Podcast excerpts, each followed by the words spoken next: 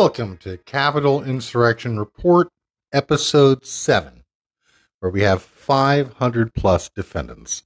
So this week, I don't know if it's really, a, it's not a celebration, but it's a milestone. So, uh, first off, if you're new to the podcast, um, this is Scott Kuhn, and this is the Capitol Insurrection Report, a podcast dedicated to examining the events of January 6th, 2021 in Washington, D.C. So, this past week, the Department of Justice announced that they had arrested the 500th suspect in the Capitol insurrection investigation. So, I thought it would be a good time to assess where we are in the process of uh, really developing this investigation uh, and also um, how we're processing it as a nation. Um, we'll begin by returning to episode one, in which I established one of, as one of the objectives of this podcast the goal of tracking the development of cases I've spent a lot of time reading charging documents and news reports, going through the names and the photos, sifting through the stories of the defendants. And in the course of this podcast itself, uh, we looked in depth at one defendant, uh, Shane Leedon Jenkins, who I took as a kind of a case study of someone who's facing allegations of violence in the Capitol insurrection, uh, but yet who isn't uh, affiliated with one of the gangs that formed the vanguard of the Capitol attack. Um, and on that subject, we've already talked about one of those gangs, the Proud Boys, um, the most numerous of the uh, gangs that were actually uh, spearheading the attack on Congress on January 6th. And of course, the other one being the Oath Keepers, which I plan on uh, talking about in a future episode.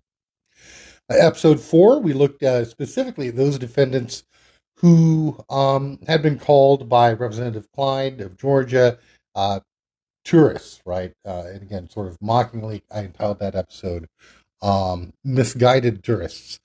Um, we won't talk too much about those people uh, from from here on out because I think actually we may be done with them, as we'll find out later in this episode. In episode five, we looked at defendants who have established ties to the Republican Party in some official capacity. So these are elected officials, uh, like people like Couy Griffin, um, these are also relatives of elected officials and even someone who is uh, legitimately what one could call Republican conservative establishment royalty uh, in the personage of L. Brent Bozell IV, uh, who faces felony charges. In episode five, we looked at the defendants uh, who, sorry. Um, so, in all this, I've been trying to find some of the stories that have slipped through the cracks in the news coverage. Um, many times, what happens uh, you have some kind of event, historic event, right? And people's perceptions get sort of fossilized in amber at the outset. And as new information becomes available, uh, it never really sort of percolates down to the public consciousness. And I think there's also something like news fatigue that can happen where people form their, their perceptions at the outset, and yet you have more information that comes in, and uh, you know, just sort of people stop following because they've you know uh, been looking at it um, for you know for months, right? And so uh, they get tired of the story and they think they know everything there is to know about it. So way back in episode one, I described the pattern of arrests uh, that had already developed to that date. Now, the first group to be arrested were people who were already known to authorities uh, and also people who made themselves conspicuous in some way, either by acts of violence or because they did themselves they did something that made them stand out from the crowd, right?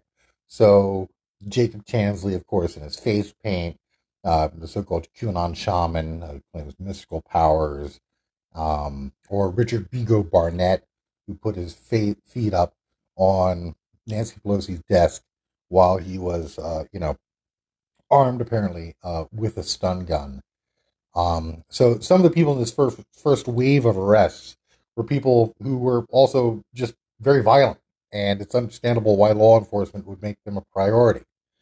Now, the next wave came from people who are just sort of conspicuous on social media, um, mainly because they posted incriminating evidence of their own crimes, right?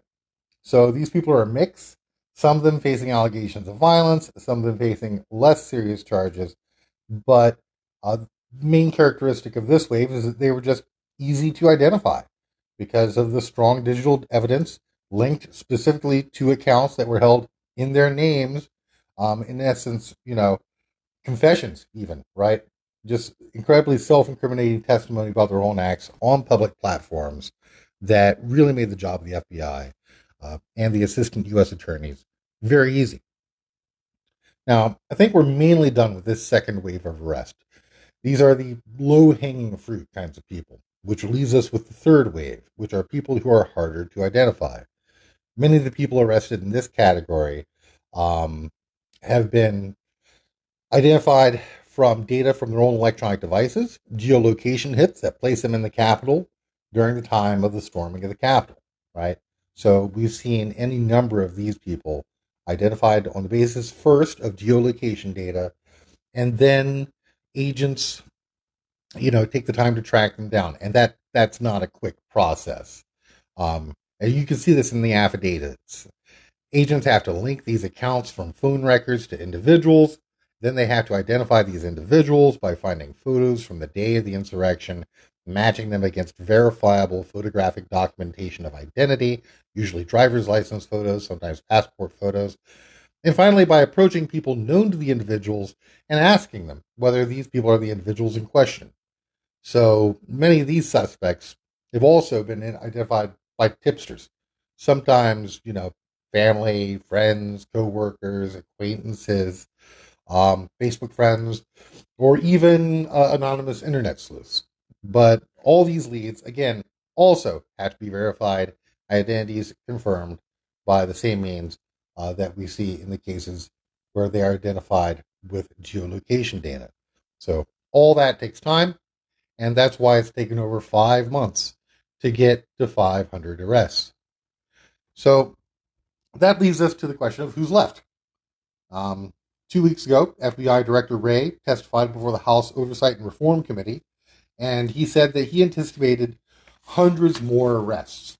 Now, he's obviously in a better position to know that than I am, but he didn't really explain in great, detail why he thinks there may be hundreds of more.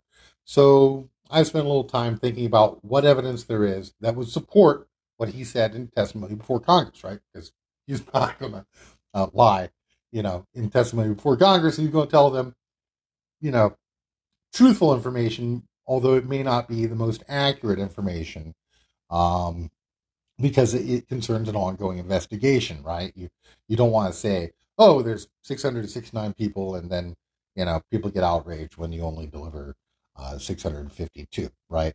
So um, just generally, just sort of, yeah, there are going to be hundreds more. Um, now, it looks like most of the cases based on geolocation data from inside the Capitol have been charged or are in the process of being charged. And again, these are, you know, compared to uh, someone who doesn't, where, where don't have that information, it's relatively easy to bring because they're in the restricted building and the data itself is pretty amb- unambiguous. Once they have the name of the account holder, they can match that to photographic evidence and interview people who can then identify the suspect. So, brings us to the question of who are these hundreds of defendants if we are running out of people inside the building who are uh, identified either through social media or through uh, geolocation data? Well, it could be some of these people uh, who are out, you know, people who are smart enough not to bring their phones, right? So, in which case, they're going to be relying mainly on tipsters. Um, another group of people are people who attacked police outside the Capitol, but who did not then enter the Capitol. Now, um, initially, I wouldn't have expected there to be too many people like that. Uh, you might imagine that someone who traveled all the way to D.C. to storm the Capitol might want to actually enter the Capitol once it's been breached. But if you think about the events of the 6th of January, it's pretty easy to understand why not everyone who might have assaulted federal law enforcement may have actually then gone the extra step of entering the building. Um, the fight is, is last you know quite a long time, and they're exerting themselves quite heavily. Some of them may have been injured. Um, they may have been demoralized by you know by being sprayed with chemical irritants.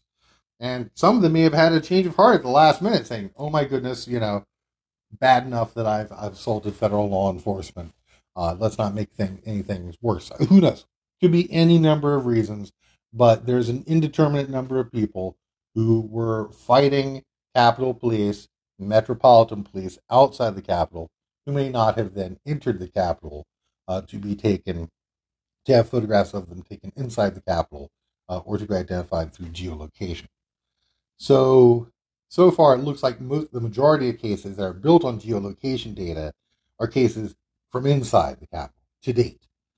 Now, that might be for technical reasons, but it could be what I mentioned before, right? Um, these cases have been prioritized because they're easier to prove, easier to bring, and that merely being in the Capitol is an offense. Now, I've been thinking about this a lot, and I have several hypotheses about the next group of cases that are apparent from the evidence. These are a bit tenuous, but I'll make the case for each of them, and we'll see if they're borne out in the coming weeks and months. So I don't know if I want to call these hypotheses or intuitions, but essentially five things to look for in the next wave of cases. So, first is that it seems likely to me that the next group of defendants will contain a higher proportion of charges of violence. You'll remember that in an earlier episode, I looked at a sample of 200 cases and found that 54.5% of them involved only charges that were such as things like being in a restricted building, parading on Capitol grounds, and other misdemeanors. Whereas 44.5% of them included these plus other charges, uh, oftentimes charges of violence. So it seems somewhat paradoxical. Um, but because these cases were easier to bring charges in, again, because the crime itself was merely being there, right? These earlier cases may have dis- included a disproportionate number of less serious offenses. In social sciences, we call this a selection effect. So the cases that are being brought earliest are those that are easiest to bring, and this includes many of the less serious offenses. So brings us to the idea that perhaps the FBI is working, so to speak, from the inside out, from inside the Capitol to outside the Capitol. So from later in the day, after the Capitol has fallen, to earlier in the day, when the Capitol is, is being attacked. The offenses committed outside the Capitol grounds are almost all going to be more serious offenses. This basic intuition is supported by a review of the photos of suspects appearing on the FBI Capitol breach page. There are a total of 1,175 photos in the gallery, and of these, 196 are of 94 individual persons already arrested as of today. These numbers change daily. Note that I said that photos rather than individuals, there's no consistency with regard to the number of photos per suspect. A few of them appear to have as many as 10 photos, and a few appear only once. Um, there's an average of 2.86 photos per individual suspect if you're really interested. Uh, each identifiable person has been assigned a number, and there's 410 of these individuals in total. I might do a deeper dive on this in a later episode, particularly if these defendants, many of them, remain at large and uncharged. Uh, but I don't think that's going to happen. Of course, this is a gallery that's been curated by the FBI. The subjects are mainly wanted for more serious crimes, and most of the pictures appear to have been taken on the steps on the west side of the Capitol. The number one offense for these subjects uh, is AFO, assault against a federal officer and there's uh, 647 photos of subjects who are of interest for assault for a federal officer. So, um, so again, these are all people who are charged with violent crimes, and there's an important difference between these type of defendants and many of them who are charged with simply being inside the Capitol. Um, they were actually posting on social media while they were committing their offenses. They were busy, you know, unlike the, the people who were wandering around, right? They were posting on social media while they were committing their offenses. People were fighting the police, not so much. Uh, so again, that's an investigative resource that's not available uh, as it is uh, for many of the so-called misguided tourists. Um, and because they didn't post these pictures, they're just inherently a little harder to track down as a class than many of the people who simply walked in and uh, you know when the barricades were removed on the east side of the Capitol by the Capitol Police. So first sort of thing to look for: more violent defendants in this next tranche of uh, affidavits. Second thing, it's likely that many of these defendants have already been identified and investigations are proceeding against them. In the cases that have been made so far against other defendants, the FBI appears to have had tips weeks or months ago. Removing the photo of a suspect before charges have been filed might be a tip off that the suspect's about to be arrested, and so further tips may yet not, you know, yet yield valuable information. So there's no way to know if the, the majority of the suspects who are up on the FBI's page have been identified or not. My supposition is that many of them have been. And theoretically, 843 of these images are of subjects who have not been identified. But my supposition that is, you know, again, many of them probably have been. Um, they're currently the subject of investigations, but they can't take those photos down because, again, that would be a tip off, might pose a flight risk. So if you look through the photos, you'll see that they're very good quality, uh, particularly the Axon body camera photos. Those are the cameras that are worn by police. And just from the angle, you know, I mean, if you've got a camera on you and you're fighting with someone, you're probably going to get a very good picture of them. Uh, and the, the, cameras themselves uh, appear to uh, function uh, okay with that regard, with regard to the definition of the photos. Um, if you go through again, many of these people look to be very recognizable. Some of them are wearing some kind of face covering or gas mask, or you know, sometimes uh, you know, surgical masks, sometimes bandanas, uh, but many of them are not, right? and um, they're you know even when they wore a mask, many of them at some point remove their mask. Um, so they have images with of people with masks and without masks, and um, you know many of them uh, are identifiable, you know, due to like personal identifiable clothing, right? So, you know, uh, I recall one guy who's wearing a Michigan hat, uh, University of Michigan. So I mean, there's all kinds of you know little things like, okay, well, let's let's look at Michigan. I mean, unless he's clever enough to, you know, uh, you know, wear wear a hat from somewhere else. Who knows? Um, but I'd like to go through an example of one defendant who appears to have been identified early on, but is only now facing charges. This will be uh, Kevin Douglas Creek of Georgia, and he owns a roofing company. He faces seven charges, including assaulting federal law enforcement officers and he was the subject of a tip from an informant on January 10th. The charges weren't filed against him until June 6th. So this shows that with the volume of suspects and the volume of tips, it can take some time between initial identification and the filing of charges. I expect this means that there's going to be many more charges in the pipeline. Much like the defendants already charged, again, many of them are wearing personally identifiable gear and some of them have clearly identifiable tattoos video uh, visible. And when they, you know, they they will then screenshot that from the video and uh, put a close up if they can of that tattoos. I believe there's one bald fellow who has an entire head uh, tattoo um, that somebody's probably identified that man, right? Um, now I don't know, you know, if you can read too much into the priorities of the Department of Justice on, on the order. Uh, but 31 of the suspects are also wanted for assaulting the media, and none of those people have been arrested or charged yet. So, um, again, it, it does imply that there's some kind of system for deciding the order in which they proceed in these cases. I'm sure that they regard the cases of assault on the media as uh, just as serious as the cases of assault on federal officers. Um, so it could be a variety of reasons, but the general pattern seems to be they're working from the inside in, out, right? And they're working from later in the day back into earlier in the day, and charge. They charge the defendants who made it into the Capitol first, and then they're going to charge people who are committing offenses earlier in the day on Capitol grounds. Could be anyway. Uh, we'll see, and that's the, the nature of a hypothesis, right? We can we can actually examine whether or not this is correct as time moves forward.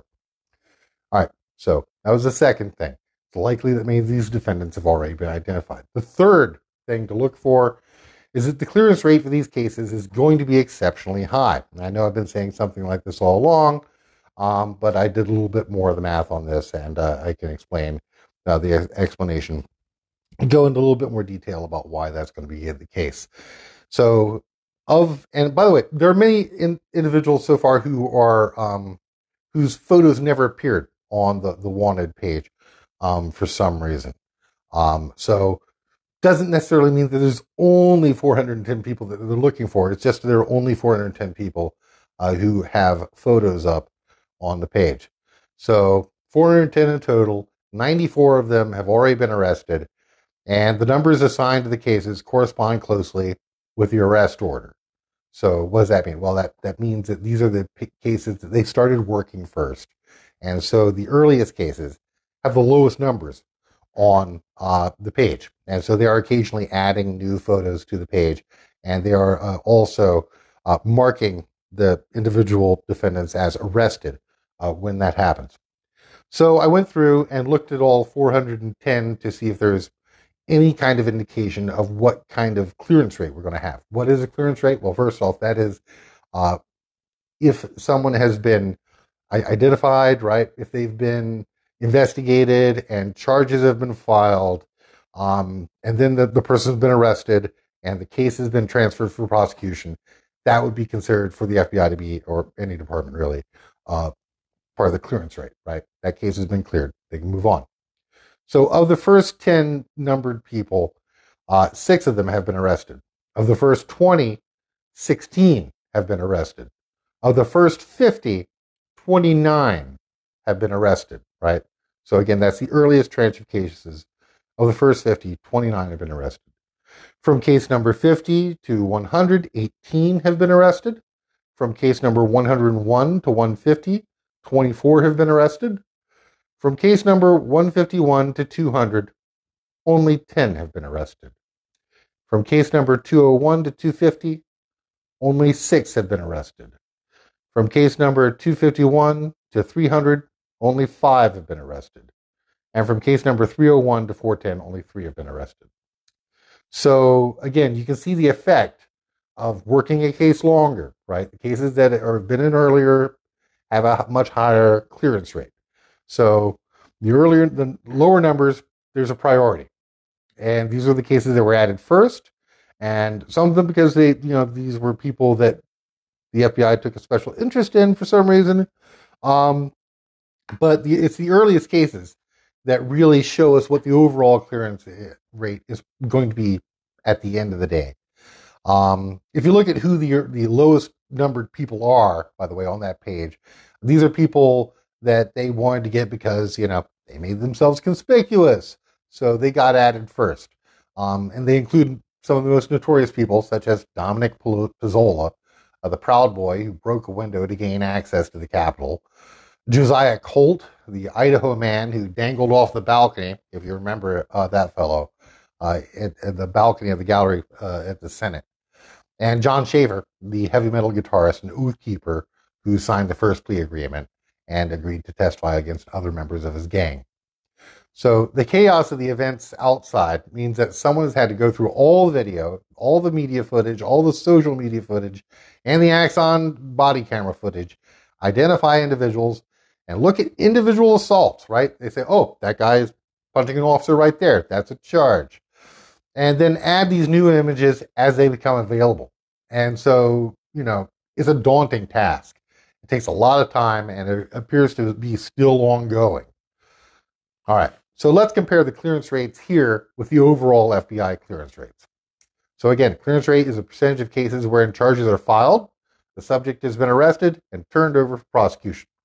So for 2018, the uh, most recent year for which I can find the rates, the clearance rates of the FBI uh, are as follows murder and non negligent manslaughter, 62.3%, rape, 33.4%.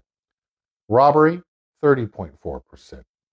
Aggravated assault, 52.5%. Burglary, 13.9%. Larceny or theft, 18.9%. And motor vehicle theft, 13.4%. So if you look at the first 50 cases, the clearance rate so far is 58%, which is slightly higher overall than the overall FBI rate for aggravated assault in 2018, but lower than the rate for murder. Of course, they're not done yet, right? I'm sure. I'm assuming most of those murder cases they don't have high quality video available as they do uh, for the Capitol riot, uh, Capitol insurrection defendants. Most of the cases, you know, um, again, they're, they're you know they're very well documented, right? And they're going to assign these cases a, a pretty high priority. The Capitol insurrection itself has been called the most well documented crime scene in history, and that assessment seems accurate. Um, so the differences in clearance rates overall probably due to a number of factors. The clearance rate for aggravated assault is probably as high as it is because, by definition, it means that there's a living victim who can testify, as is the case in these assault cases outside the Capitol, right? Whether they're assaulting the media or they're assaulting officers, uh, there's someone who can testify uh, and identify the assailant. And it also seems that there's a relationship between high clearance rate and the amount of effort that the FBI presumably would put into these cases. Uh, they probably investigate murders with a lot more vigor than the average burglary, for example. Uh, I think the amount of effort that the FBI is going to put into these cases is going to be almost unparalleled. The FBI is probably under considerable pressure to demonstrate that they're providing good taxpayer value. The budget for 2021 is $9.8 billion, every cent of which is authorized by Congress, who was just attacked by a mob. And so the FBI is going to have to produce results. If the peop- if there are people who can attack Congress and on video and get away with it, what's the point of authorizing billions of dollars for the FBI every year, right? There's accountability. The people who do direct oversight of the FBI were attacked by a mob. And so I, there's every incentive for the FBI to take all of these cases very seriously. It could be the case that you know, a few of them are going to get away, but it won't be for lack of trying. Um, I'm not an attorney, but my advice to anyone who assaulted officers at the Capitol or did any other shenanigans would be for those individuals to turn themselves in, show contrition, ask for mercy, admit you were wrong, admit that what you did was based on lies and that you were mistaken. You're willing to pay the penalty for what you did and uh, cooperate against anyone with whom you may have conspired. Um, know, not qualified to offer legal advice, but you know, people ask questions such as, "Why is Ghislaine Maxwell in being held in pretrial detention?" Well, she's being held in pretrial detention not just because you know Jeffrey Epstein killed himself, which he did, by the way, um, but because you know she managed to elude capture for a year right? If you elude capture for a year and you give signs that, you know, you're the kind of person who isn't going to stand up in court and face the consequences of your actions, you're you're not going to get bail. You're, you know, if you go to trial, they're going they're going to take all these things into account. As a criminal defendant, you're going to want to be cooperative. You're going to want to demonstrate contrition, and you're going to want to admit the full nature, extent, and wrongfulness of your acts. So if you know anyone who fits that description, that's what you should tell them. The fourth thing to look for in the upcoming uh, indictments is that geolocation will also be used to identify these suspects. So, a common pattern that we saw in the cases against many of the misdemeanor defendants who allegedly made their way into the Capitol is that they were identified using geolocation, and then their identities were confirmed by other means. Um, I believe that we're going to see this also for defendants who don't appear to have entered the Capitol and who may have committed offenses outside the Capitol. So, for example, there's a case of Shane Woods, an Ohio man who owns an HVAC business. He wasn't charged with entering the Capitol, but rather for offenses committed on the grounds of the Capitol. He's facing eight counts in total. It makes some sense that the FBI might prioritize his case because his conduct is alleged to have been particularly violent, as he attacked both members of the media and law enforcement, including a brutal attack on a female officer that he appears to outweigh by at least 100 pounds. Uh, you could say that, you know, again, this is, there's video evidence of this. Um, you know, allegedly, uh, it looks like she was tripped, but that really actually understates the violence of the attack to say that she's merely tripped. Uh, she's thrown to the ground very hard. And he's alleged to have launched a very similar attack, uh, also on video, against a cameraman. It, it's like this guy knows one takedown and he just goes around and does it against people. Um, in both cases, it's it's unprovoked and it's uh, like blindsiding attacks, right? They're the victims are uh, entirely unawares, and it's really just cowardly. Um, so, according to the FBI affidavit, Woods was identified by unspecified investigative means. So we don't know if it was geolocation um, or if it was a tip. There, there were also tips, um, but it we don't know again what identification took place first, but they did use geolocation to confirm that he was present during the fighting outside the Capitol. And they also backed that up, of course, with his credit card records, his driver's license and passport photos, and testimony from two witnesses. Again, common procedure for what they, they're doing in these cases. So they had a tip in that case, and they used geolocation to back it up but there's no reason why it won't work the other way around as well.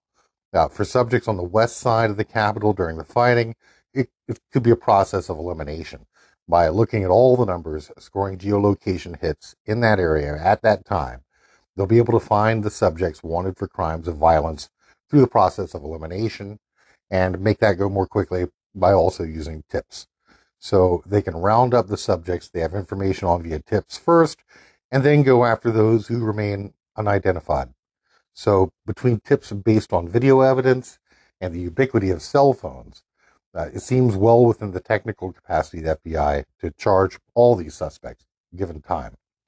Which brings me to the final thing, hypothesis, thing to look for in the next 500 or however many uh, charges, cases that they're going to bring. And that's simply this that it's going to take some time. It's simply not the case that the FBI is slow rolling the charges against these defendants. It's going to take some time. Uh, I'll use the case against another defendant to illustrate why this is the case. The defendant in question is Robert Morss, M O R S S, graduate of Penn State, a military veteran, and a substitute teacher. Morss is believed to be individual number 147 on the FBI photo page. And individual 147 is identified in many different videos of the violence at the Capitol, attacking officers, destroying property, and directing other insurrectionists. He's the kind of violent subject that I'm sure the FBI would be looking to apprehend as soon as possible. Now, according to the charging documents, sometime before February 20th, 2021, the FBI received a tip from someone who wouldn't give any identifying information other than their first name and they claimed that individual number 147 was Morss. The FBI corroborated this information through the usual means that we've seen again and again. They interviewed four separate individuals who were known to Morss in a professional capacity, including one who said that he suffered, that is to say, Morss suffered unspecified mental distress from his service in the military. The FBI also accessed bank records showing that Morss had used his bank card at a gas station in Falls Church, Virginia on January 7th, apparently on his return trip to Pennsylvania from the Capitol insurrection. So today, Morss is facing four charges. Honestly, looking at his affidavit, it's entirely possible that this could be amended. Um, it seems to me that he, he may have been undercharged for his alleged behavior. But what's significant about Morss's case in this context is that he's also the subject of nine other tips. And they talk about this in the charging documents. Uh, I'll read what they have to say. Quote, the FBI also received nine tips indicating photograph 147 was someone other than Morss. A review of those com- compli- complaints revealed the following. Four of the tipsters alleged photograph 147, quote, looked like the person they were reporting on. One tipster advised photograph 147, quote, looks very similar to the person they reported on. One of the tipsters was 50% sure it was the person they were reporting on, but they had not seen that person in approximately 25 years. Another tipster reported on a person who was 40 years of age, and the tipster had not seen that person in seven years. Uh, Morss is much younger than that. I think he's in his late 20s. Two other tipsters were not certain there was the person they were reporting on. In all the tips, your affiant was able to acquire pictures believed to be the person the tipsters were speaking about, except for two. The pictures acquired did not look like photograph 147. In all the tips received, no tipster provided any corroborating information that the person they reported on actually traveled to Washington, D.C. and participated in the riot at the Capitol. End quote. All right, so you can get some idea how it is that the FBI can get a tip identifying Morss sometime in mid February and yet don't wind up charging him until June 10th. Not only do they have to determine that the information in the tip upon which they are acting is correct, they have to follow up on all the incorrect tips as well in order to rule out mistaken identity claims that might provide a legal defense at trial. So if they get 10 tips and one is a hit, they still have to investigate the others as well. Part of the problem the investigators may be facing isn't that they don't have sufficient accurate information, but rather that they have too much inaccurate information. They have to winnow the chaff from the grain and sort out the signal from the noise. So that's why I think some of the recent charges tell us about the individuals yet to be charged. Many of them will be charged with crimes of physical violence. Uh, again, more so than in, let's say, the second wave of the, uh, call them misguided tourists. Um, it's also likely that many have already been identified, and so that the overall clearance rate, again, given the digital data, given the geolocation, is going to be high. And that geolocation is going to be identified used to identify individuals outside the Capitol, just as it's been used to identify individuals inside the Capitol. But even this won't speed things up too much. So we'll still have something like, you know, two, three, four, five cases coming in on a weekly basis because the FBI is going to have to take some time to investigate all the leads, even those that prove to be incorrect. So those are the guesses I've made about how this investigation is going, according to uh, what we've seen in some of the most recent cases. That again, the media isn't reporting on nearly so much as at the outset, right? Um, it's no longer national news uh, to the extent that it ever was. Um, they've arrested uh, they've arrested the, the most sort of you know uh, photogenic or iconic suspects a long time ago. Um, but honestly, many of the people now they're they're left with are um, relatively more anonymous and yet also uh, more violent than the average defendants to date. But no one really knows how it's going except for the FBI and the assistant U.S. attorneys. And it's their job to remain completely and utterly silent on these kind of questions. I began by referring to Director Wray's testimony when he refused to tell Congress anything specific about the number of cases the Bureau was investigating. I guarantee he has a better idea than his estimate of hundreds more. But of course, it's better to be imprecise in testimony than it is to be caught up accidentally understating or overstating the actual number. So, again, in keeping with our theme of you know 500 arrests um, in this milestone, I'd like to look at some of the various blind spots and blind alleys, misconceptions, uh, starting with my own, and that are you know sort of circulate, you know, that I came into this with, and that some of the ones I think that are also circulating a little bit in the media and on social media, and uh, the the vast, uh, you know, uh, disinformation pipeline that is the the modern internet.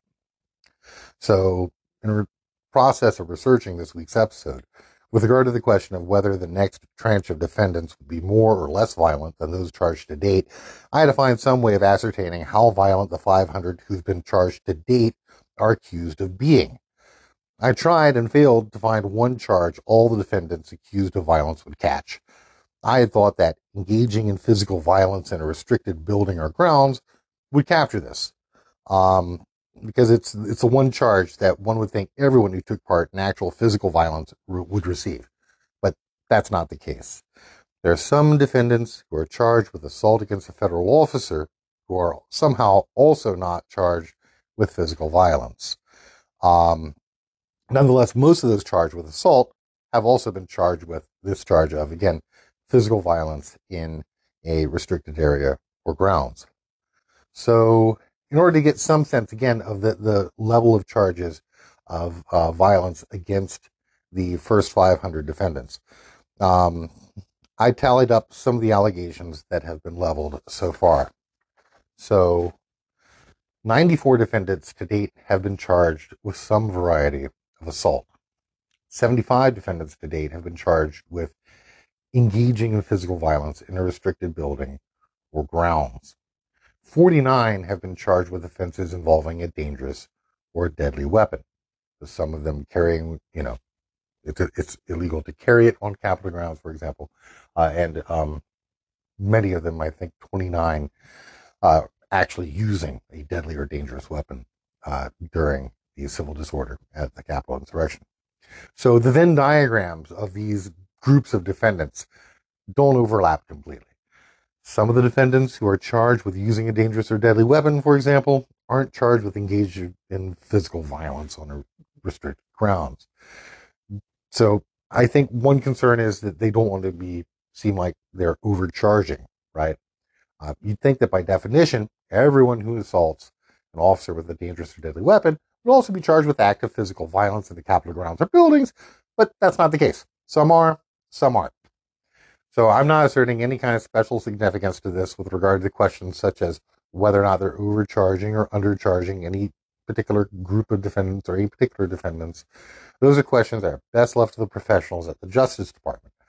Just from my reading of the charging documents with regard to charges involving physical violence, they don't seem to be using a, a one size fits all approach. They seem to be issuing charges based on the best evidence available, and that's wholly appropriate.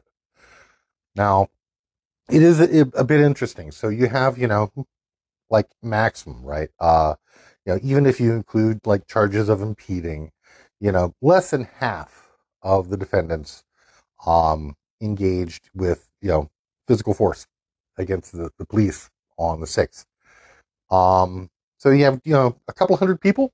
Are they really going to be able to overwhelm the 500 Capitol police officers who are on duty that day?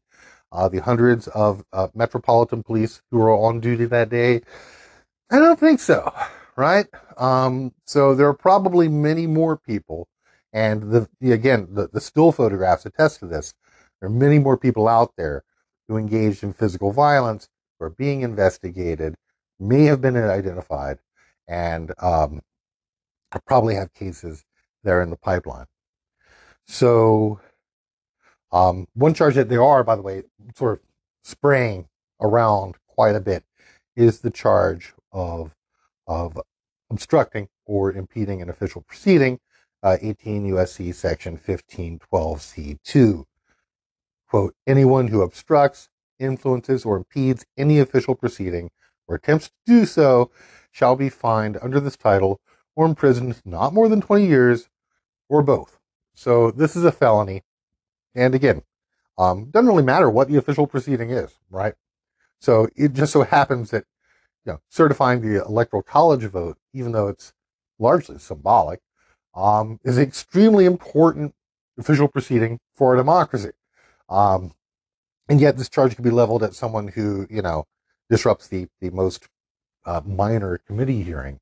But nonetheless, this is a felony charge that they appear to be using uh, against people. Because again, you know, the, there's no question that the mob did obstruct the proceedings of Congress that day.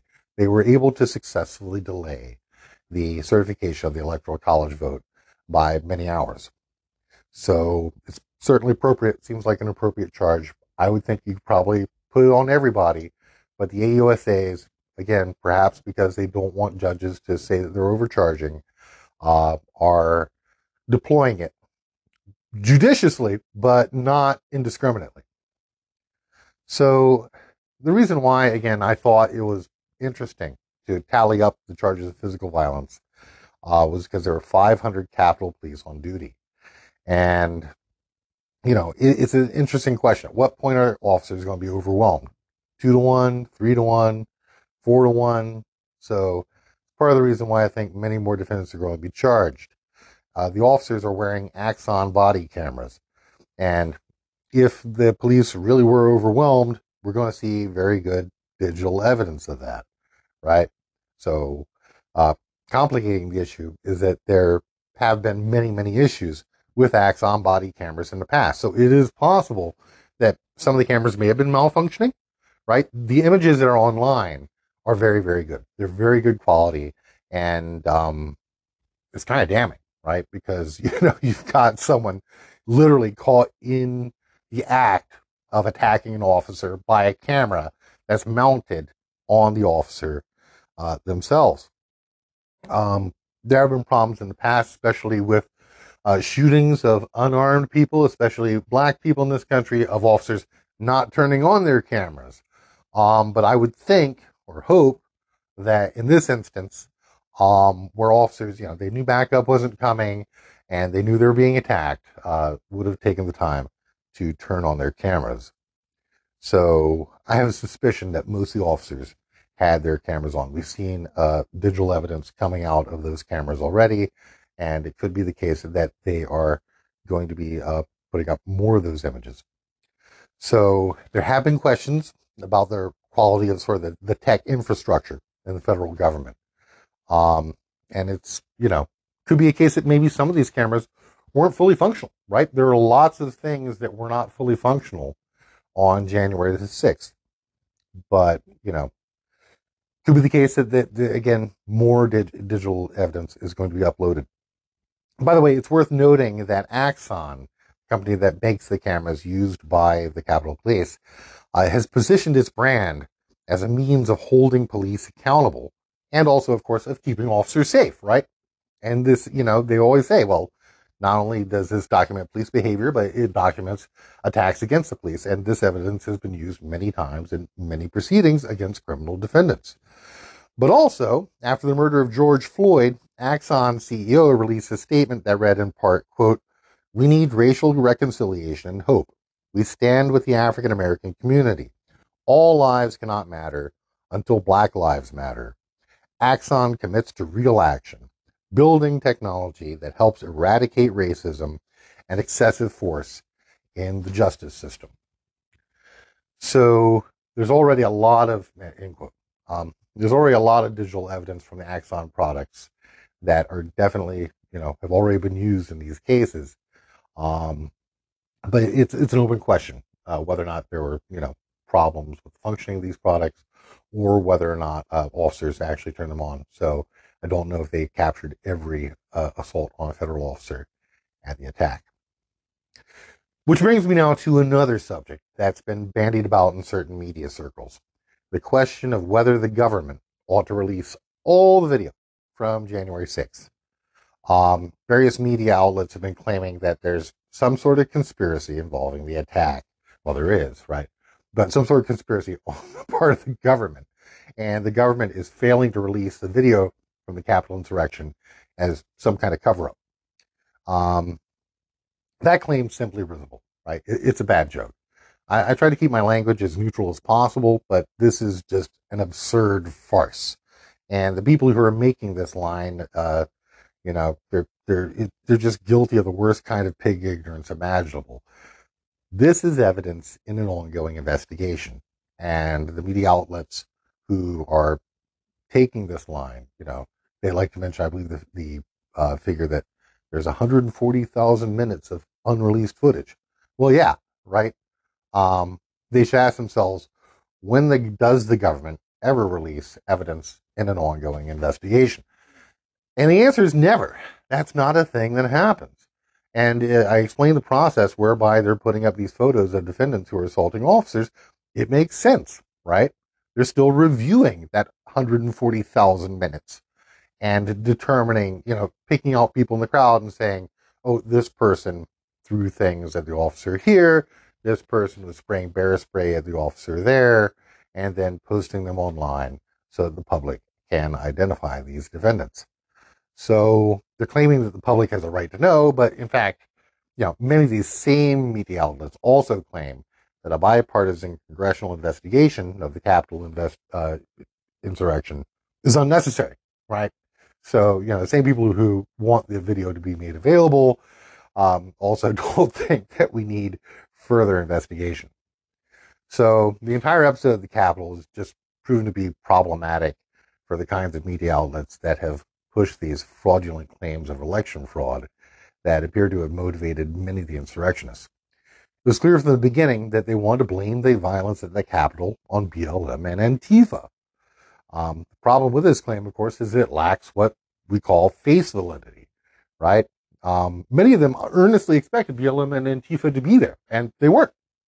So, um, you know, they were already preparing this story, and immediately on that day, they issued that story, and even, you know, people who might be inclined to agree with them um, have had a hard time, you know, accepting that line because, again, you can go down the list, and if people ask you about this, I would encourage you.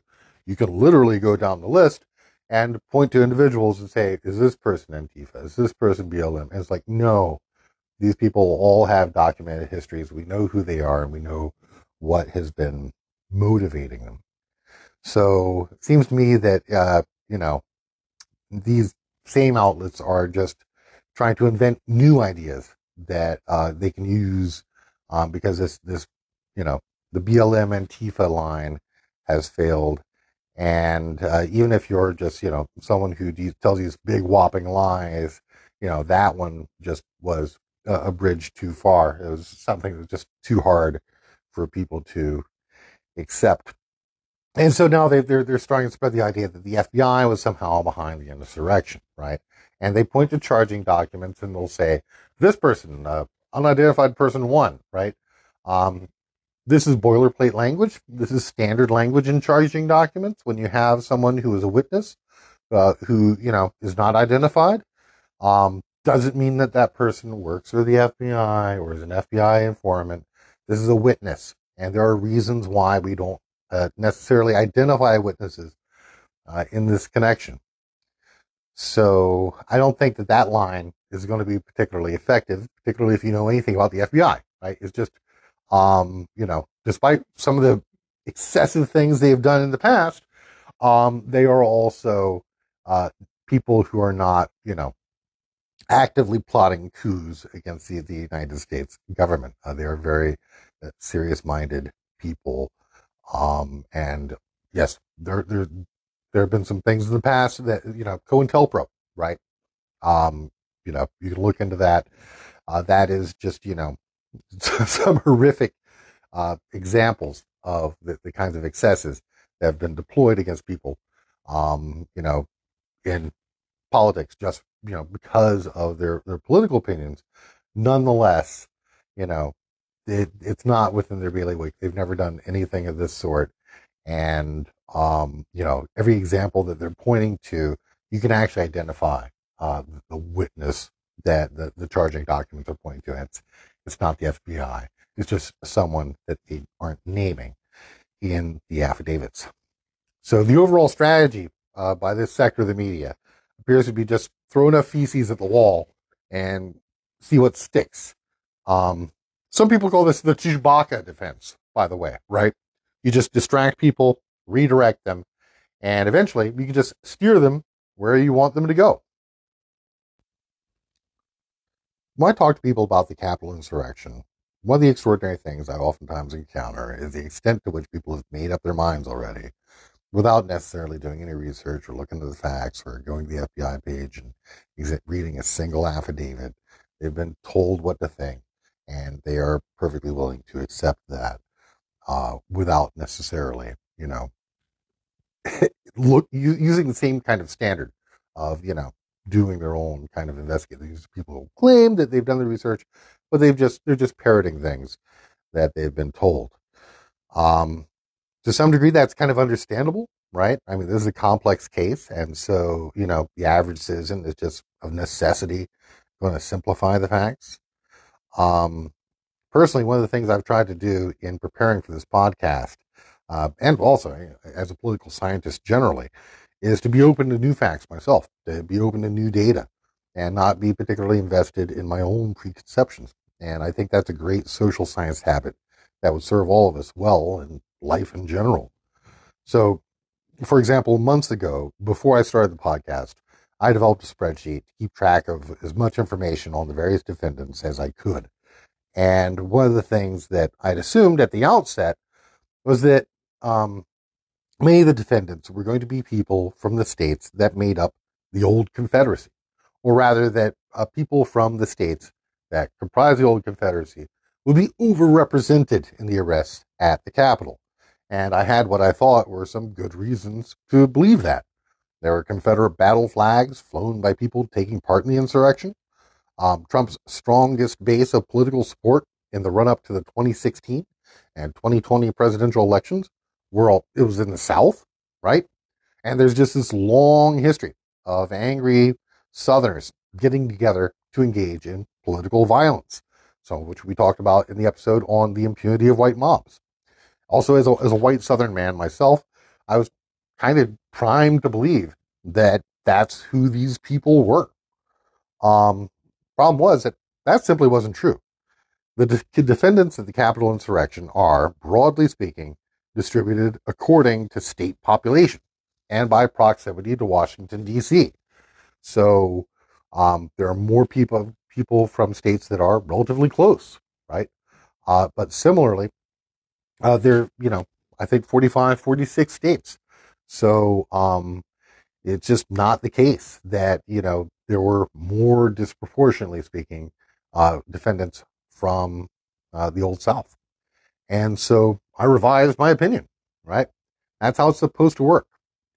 Um, by the way, uh, there's also Professor Robert Pape from the University of Chicago, uh, who came out with a rather interesting take on the geographic distribution of people facing charges in the Capitol insurrection.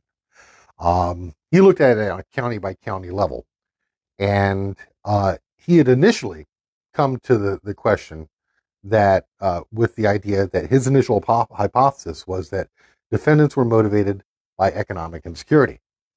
Um, and so he was looking at economic data on the county level.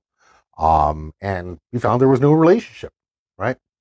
So again, what do you do? Well, you do what he did. And he tried to find a different explanatory variable. Um, and he wound up uh, in his paper that's on the website, his website at, uh, well, it's, it's from the um, Chicago Project on Security and Threats homepage at https uh, colon backslash backslash cpost chicago uchicago.edu backslash research backslash domestic underscore extremism backslash. Uh, if you look for Robert Pape and cpost, you'll you'll be able to find it. Um, he he basically winds up finding that uh, it was mainly from counties with a declining proportion of non-Hispanic white population, right? that were more likely to send insurrectionists to the Capitol. So, you know, a lot of people came out uh, and, and said, well, yeah, we knew that, right? You thought it was economic security. No, guess what? It was racism.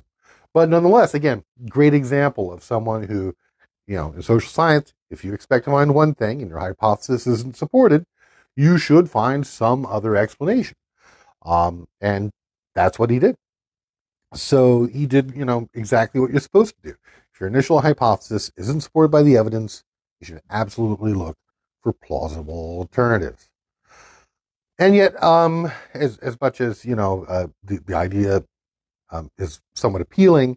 Um, to my mind, it might be somewhat more basic than Pape's paper suggests. There are certain commonalities that stick out to me in the data. Uh, these people were disproportionately white male, and they came from nearly every state. And they were also more likely to be a veteran of the military than the population as a whole, right? So some 10% of the defendants uh, are military. 85% of the, the defendants um, are male, or sorry, are white. Well, actually, it's about the same for both. Anyway, um, but one of the most important selection effects, to my mind anyway, um, is simply the question of who can take time off in the middle of the week to go storm the Capitol. And, um, you know, th- this is, is uh, a question that, you know, seems, I don't know, it, it's a practical question, right? I would assume that the, the distribution of people who are motivated to engage in political violence on behalf of Donald J. Trump uh, are actually distributed all across the nation. Um, and there may be many thousands of them, but the question is who can actually go in the middle of the week, travel all the way to DC, um, and uh, engage in this kind of behavior, right? Uh, if you work a regular nine to five, um, and that's most people in this country, you're you're not going to be able to do that. Um, it's kind of interesting. One of the critiques you oftentimes see of left wing protesters by the, the far right is that, well, these people are out protesting and they don't have jobs. And yet, you know, they had a pretty good turnout in the middle of the week. Um, so part of this, uh, what I'm leading up to is this question of what do these people do that they can go and do this in the middle of the week. Uh, many of the people I've spoken to regarding the Capitol insurrection have this idea that the Capitol attack was a, a blue collar phenomenon, right? Now, I don't find that to be supported uh, by what little data that we have. Um, we don't have occupational data on every defendant, but I have compiled a list from news stories uh, and then, you know, cross indexed it on the spreadsheet. Uh, so something like a quarter of the people uh, and I'll go th- go back and go through and try to find more occupational data when I can find it. Um, I know it's not common to simply recite raw data, but I think the actual act occupational list from the Capitol insurrection defendants is going to give you a feel for who the insurrectionists are. Right? If you're a blue collar guy and you're working a sh- job and you got a shift on Wednesday, you're not going to the Capitol, right? So a lot of these defendants, in fact, were people that the selection effect is that they have either free time or they set their own schedule uh, or they have uh, independent financial means uh, whereby they can just go to the Capitol on a whim, even if they live in Hawaii or even if they live in California, and um, go participate uh, in an insurrection on behalf of Donald J. Trump. So I, I, think that the list itself gives you a feel for who was at the insurrection that goes kind of beyond just uh, statistical analysis. Um, but one thing I think it does make clear is that it's just not the case that this was predominantly or even disproportionately a blue collar insurrection. There were a wide variety of professional occupations represented at the Capitol insurrection among the defendants among those who are facing allegations, uh, charges, including attorneys, physicians, CEOs, and people who work in uh, the healthcare and tech sectors. So um, these are just, you know, granted, I mean, some of these folks are unemployed, right? You had William Cressman from St. Louis, uh, the Proud Boy, um, who's disabled, uh, who you know, when he at his bail hearing, he said, uh, you know, the judge kind of, uh, I don't want to say read him the riot act, but you know, told him, well, if you were really that disabled, why did you bring an axe handle to uh, swing at federal officers all the way in, in D.C.? Um, but uh, probably the most common thing I think is that uh, you know, in addition to uh, retirees, right? There, there, many of these people are old enough um, to actually be retired. Um, particularly if you look at law enforcement and military, they have much shorter, uh, they, they can retire much uh, sooner than most people who work in the private sector. Um, so I'm just going to end this week's episode by reading the list of occupations of current Capitol defendants with the understanding that it's incomplete and data is not available for, for most defendants. Um, I'll do that after taking care of some business, but you know, if you want to skip the part at the end, you can consider this the end. I, I take no offense. Um, next week, we'll be looking at the, the most violent defendants in the Capitol insurrection based on the number and type of charges they have received. Uh, none of them are, are, people I've actually mentioned so far. I did, you know, a case study of one of the more violent defendants, but uh, I'm not sure Mr. Jenkins is actually going to make this list. There are some people who have an awful lot of charges and so I think we'll do a top 10, maybe with an honorable mention or two uh, with regard to some of these defendants who, again, you know, I don't think have necessarily received a, a lot of media attention, particularly the ones who've been charged, and identified, and charged later, uh, simply because there's there's some kind of news media fatigue on this question. Also, I'd like to take a moment to mention that the Capitol Insurrection Report is now on Twitter. So if you have any questions or comments or other information that you think would be useful to the show, tweet me at CAP I N S U R R E P. Cap Insurrep. Right? At Cap Insurrep. I'll, I'll put it in the show notes. Thanks so much for listening. Please recommend the podcast to your friends. Please rate and subscribe. All right. The list of occupations I promised you lawn service owner, web developer, Army, retired. Owner of a gym called The Gym. Security guard. FAA. Physician. Hunting guide. Geophysicist. Registered nurse. Fire Department of Sanford, Florida. Homemaker. United States Marine Corps. Uh, that's actually retiree. Army, Army Reserve, Iraq combat vet. Again, not active duty. Army combat vet. Again, not active duty. Guitarist, Iced Earth Metal Band, our friend Jon Schaffer. Rabbi, Messianistic Judaism. Banker, attorney. Owner, Crazy Coon's Armory. That's Coon with a C, no relation and they may be using it in another sense there. I'm not sure they're referring to raccoons. Um, United States Marine Corps infantry vet, American Conservative Union, tattoo artist, CEO, Domino's delivery driver, former Army National Guard, Army combat veteran, telemarketer, elder care business owner, Butcher, uh, Kyle Fitzsimons from Maine. United States Marine Corps, retired. President, Search Ingenuity LLC. Appliance store owner. Music teacher. Former Army medical specialist. Former United States Marine Corps. Peace Corps. Army Reserves.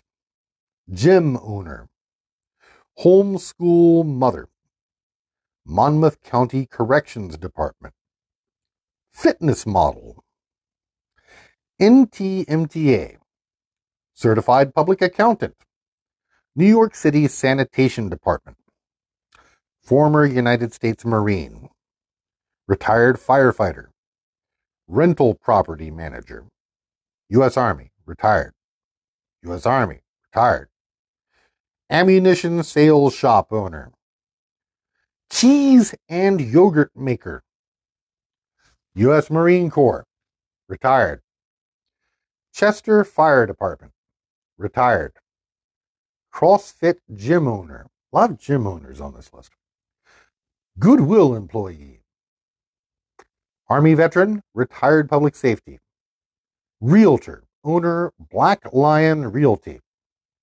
moving company owner, employee of Murder the Media News, realtor, owner, Kissing Tree Vineyards, disabled veteran, Army, owner of flower shop, our friend Jenny Cudd, bakery shop owner, Houston police officer, lieutenant colonel, United States Air Force Reserve, retired.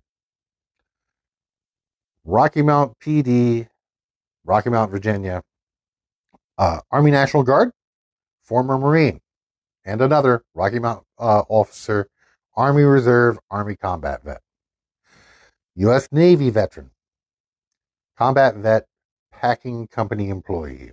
And some of these claims, by the way, not necessarily sure uh, they're backed up. Uh, there have been some media reports of some people, you know, I don't know if it's stolen valor, um, but there there have been a few where I kind of like I'm not I'm not sure um, on this. You know, I mean, you can buy the hat, but you know, uh, might be good to see some documentation. Anyway, veteran claimed. University of Kentucky student works in construction. Bail bondsman. Former Marine captain, combat vet, railway company manager. UCLA student. Retired New York Police Department, former Marine. Same person. North Cornwall Township Police Department patrolman. Military veteran, unspecified. Nurse anesthetist. Former yoga and tea shop owner. Another one, a sort of these fair number of these sort of new age, earthy, crunchy people on this list. Uh, owners of, you know, perhaps businesses that were affected by the, the coronavirus shutdowns. Air Force vet, diecast company maintenance tech. Nurse, former Tennessee National Guard. Medical sales, house painter. Retired New York firefighter. Insurance adjuster president of Emergency Meals and Provisions. So that's one of those uh, survivalist outfits, right? Making, I don't know, dehydrated food for people who like to have dehydrated food in their basement in case of the apocalypse. Owner of Sim Sum Tea Shop in Sylva, North Carolina. Um, part of the state I, I like to visit uh, quite often here in North Carolina. Lovely town. Former account manager at OKC Thunder I, I believe is a basketball team. Anyway, or maybe it's soccer. Not sure. Hair salon owner, actor. I think that's Chansley, actually. Not sure he actually acts, but that's his profession claimed. Semiconductor technician, Navy veteran, former police officer, Marine Corps veteran, realtor, doctoral student at Kansas State University, disc jockey. United States Marine Corps Iraq veteran, former Trump State Department Special Assistance uh, Bureau for Western Hemisphere Affairs. That's our friend Federico Klein. High rise restoration worker, roofer, and oil field worker. That's actually Shane Leedon Jenkins. Tattoo artist at his Casa de Dolore parlor homemaker, Frutta Bowls franchise owner. That is apparently some sort of fruit bowl place. I'm not sure. Owner, Sandwich University Restaurant. U.S. Army veteran. Owner of cleaning services company. Owns an electric business. Apprentice electrician. That is actually an electrician and his apprentice who traveled traveled to the capital together. United States Marine Corps former USMC. USMC combat vet, Civil Air Patrol, Citadel cadet. That's, that's the Citadel, the military academy in uh, South Carolina. Civil Air Patrol, owner of Tactical Citizen. Again, another sort of survivalist gun culture affiliated business. Veteran, son of two police officers. Same person. Uh, I just mentioned that there's some two police officers because it was in the media reporting, not police officers themselves, just sort of law enforcement adjacent, if you will. Business owner, construction worker, correctional officer, wife of Shaler Township Police Department detective. I believe, um, former wife, actually. He divorced her. Former Army Special Forces, general contractor. General contractor. That's actually, uh, I believe, a married or unmarried couple um, who came and, yeah, came to the capital. So again, they could probably make their own schedule. Farm worker, electrician, unemployed, defense contractor with security clearance.